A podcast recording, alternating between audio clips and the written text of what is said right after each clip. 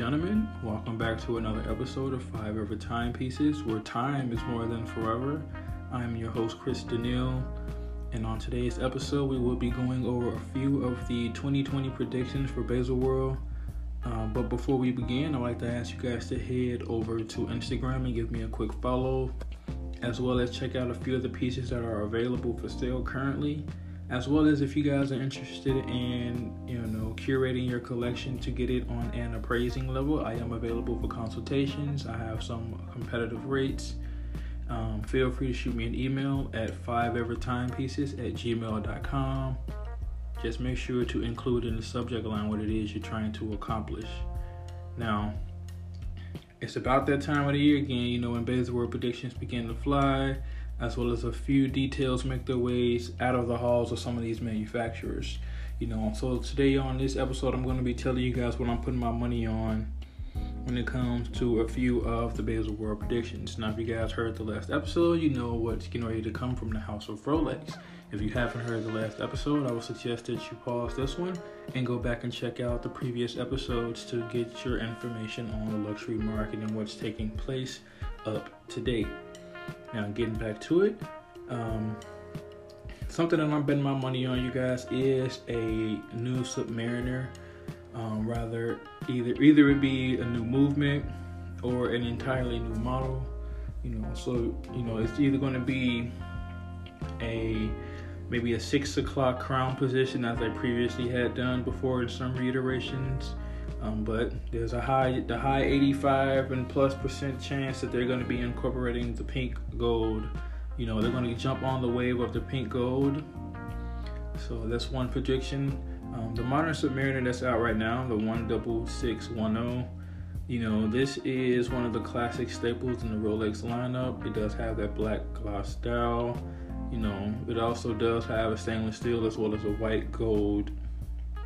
You know, um, variations. So this was pretty impressive. You know, some of the things that you hear about that, that are getting ready to take place from some of these manufacturers.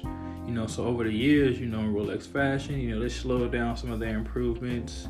You know, um, back in the early 2000s, late 1990s, that's when the luminescence changed. You know, but when it comes to Rolex as a staple overall, the basic Submariner, the double one, double six one zero oh, that one it might be headed to um, you know their design department for a new re- reiteration either a new movement or an improved current movement um, as well as a few minor cosmetic changes. Speaking of the double one double six one zero let's talk about the Hulk once again like the Hulk, I'm going to say it's going to be discontinued. There's, the, the rumor has already started circulating that you guys should start to hold on and you know pick up multiple Hulks.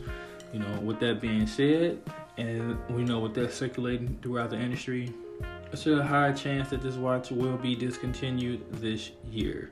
So if you guys have a Hulk, I would suggest you hold on to it. And if you do not have one, I would suggest that you guys go get one right now you know, a few other of the uh, Baselworld predictions that I have, you know, it does involve, um, as well as not just Rolex, but as well as some of the Tudor. They're going to produce. They're going to be producing, you know, a matte ceramic bezel.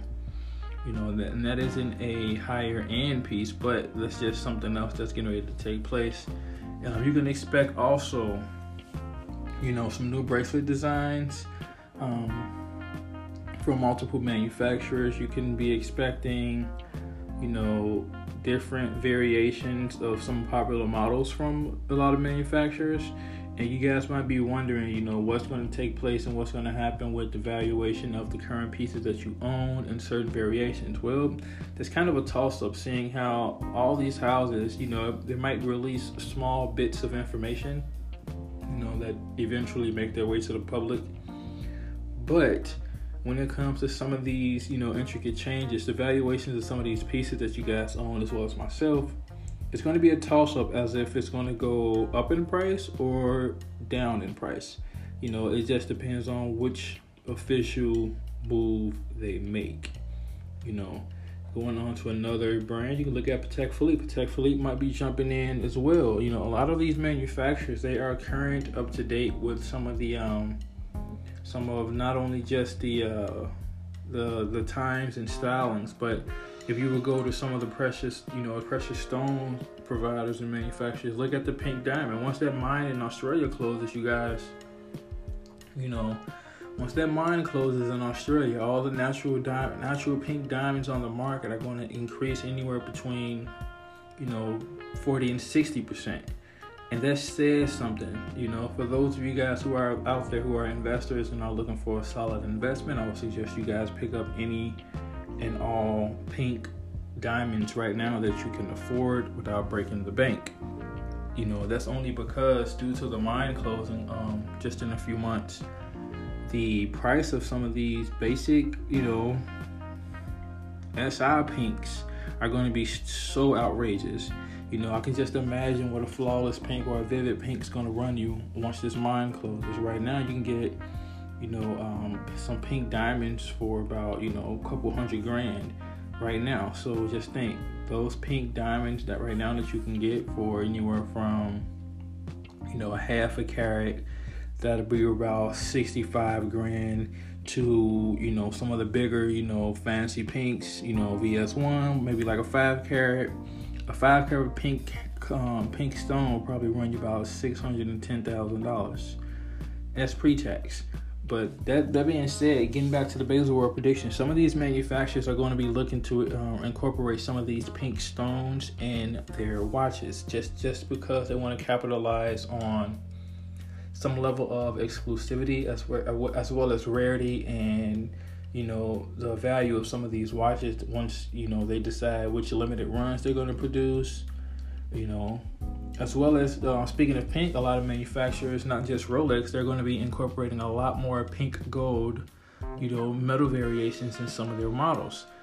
You know, like I said, if you guys are interested in any of the um, services that I provide, you know, I do have a plethora of watches available for sale. You know, I have an on-hand count of watches over over 1,459 watches spread across seven states you know, as well as you know the contacts that I have in the industry, I can get you guys exclusive pieces direct from manufacturers. So if you guys are interested in, you know, picking up a piece today, as well as you know, you have a question about inquiring about, you know, boutique exclusive pieces, you know, those are the areas that I primarily specialize in. You know, feel free to shoot me an email. But yeah, the Baselworld predictions are just that you guys you know, um, not to say that some of the information that has come out, you know, that's slowly making its way through the industry right now. That information, I'm going to take that information and run with it just because it's coming to me from people that I've been dealing with for about two years now. So when I tell you guys that guess what, Rolex will be coming out with the new Submariner that's going to incorporate the pink gold. Guess what? They're going to be coming out with a new Submariner that's going to be incorporated in the pink gold and stainless. That's the given as well as you know the um, double one double six one OLV so the Hulks that will be discontinued this year. So you guys, once again, I would suggest that you guys go out and pick you one up today, especially if you're looking to you know get your hands on something that's a solid investment. Now, looking at Audemars Piguet, Audemars Piguet, they also actually are known for some of the most exclusive pieces, but some of their new designs they're keeping a very tight lid on. You know, as well as Richard Mille Richard Mille, I'm going to say this though, seeing how um, he's been, you know, you know, very reluctant to produce more pieces, but also seeing the trend of what you know some local jewelers and local artists are doing to his watches. Guess what?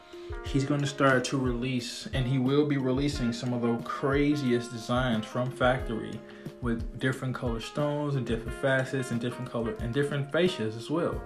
So you guys, you guys headed into 2020 right as we are getting ready to approach the Baselworld. I would get suggest you guys grab your tickets now while you can. But as we get ready to go into you know early spring, as we you know head into February, you guys, more and more information that's going to be breaking, I will continue to provide. You know, the next season of the podcast will be beginning in mid February you know it's been a, it's been an, an amazing journey sharing this information and as well as you know interacting with some of you guys you know on you know this is just the first season of five ever timepieces but some of the contacts that i've made as well as some of the new clients that i've met you know it's been amazing you know to actually get a chance to network and build, you know, relationships with some of you guys. So once again, you know, make sure that you guys are ready for any and all changes that are going to be announced this year at Baselworld 2020. Um, but for a little bit of information about where, where the show is going to take place, um, uh, let me get, actually get this right now. I know it's going to be May ish, but you know, it's going to be it's going to start um, the last week of April and it's going to go until the 5th of May and it's going to be at Messe Basel in Switzerland. Um, so if you guys are going to be there, please. Uh, I might be there depending on what's going to go, what's going to take place with my business. Is that it's like I say, I actually do love doing personal deliveries when people actually purchase some of these crazy higher end pieces. You know, just so you can get a better customer experience as well as I do me for in store pickups. You know, so um, I'm actually looking forward to possibly being there but this is just you know a trade fair for you know for watches and precious stones as well as any jewelry you know related industry you know matter. So this show is going to be actually considered one of the prominent presentations. You know this platform coming you know in both Europe, not just Europe but also worldwide. It will be you know between like the last week of April and the first week of May. So you guys, if you guys are going to be there, I will will hopefully see you guys there but you know, some of the brands that are going to be there, um, other than you know what has been previously spoke upon as far as like Rolex, you know, some of the you know you're going to have Tudor. Actually, I mentioned those. I mentioned Patek. Chopard is going to be there as well. Bulgari, Tag Heuer, is definitely going to be there. Speaking of Hublot, you guys, they're going to be incorporating um, pink gold and pink diamonds in some of their new 2020 um, releases. You know, you're gonna actually see, you know, Chanel, Zenith, um, as well as many others there. So once again, I would like you guys to please do your own research and due diligence when it comes into when it comes to any information that I provide you guys. I actually love sharing of the knowledge and information in this industry, as well as you know helping you guys make better investment choices. But once again, this episode will conclude. This is an episode of Five Ever Timepieces, where time is more than forever. I am your host, Chris Daniel. I would like to end this by also wishing you guys more success and prosperity in your lives. And thank you once again for listening.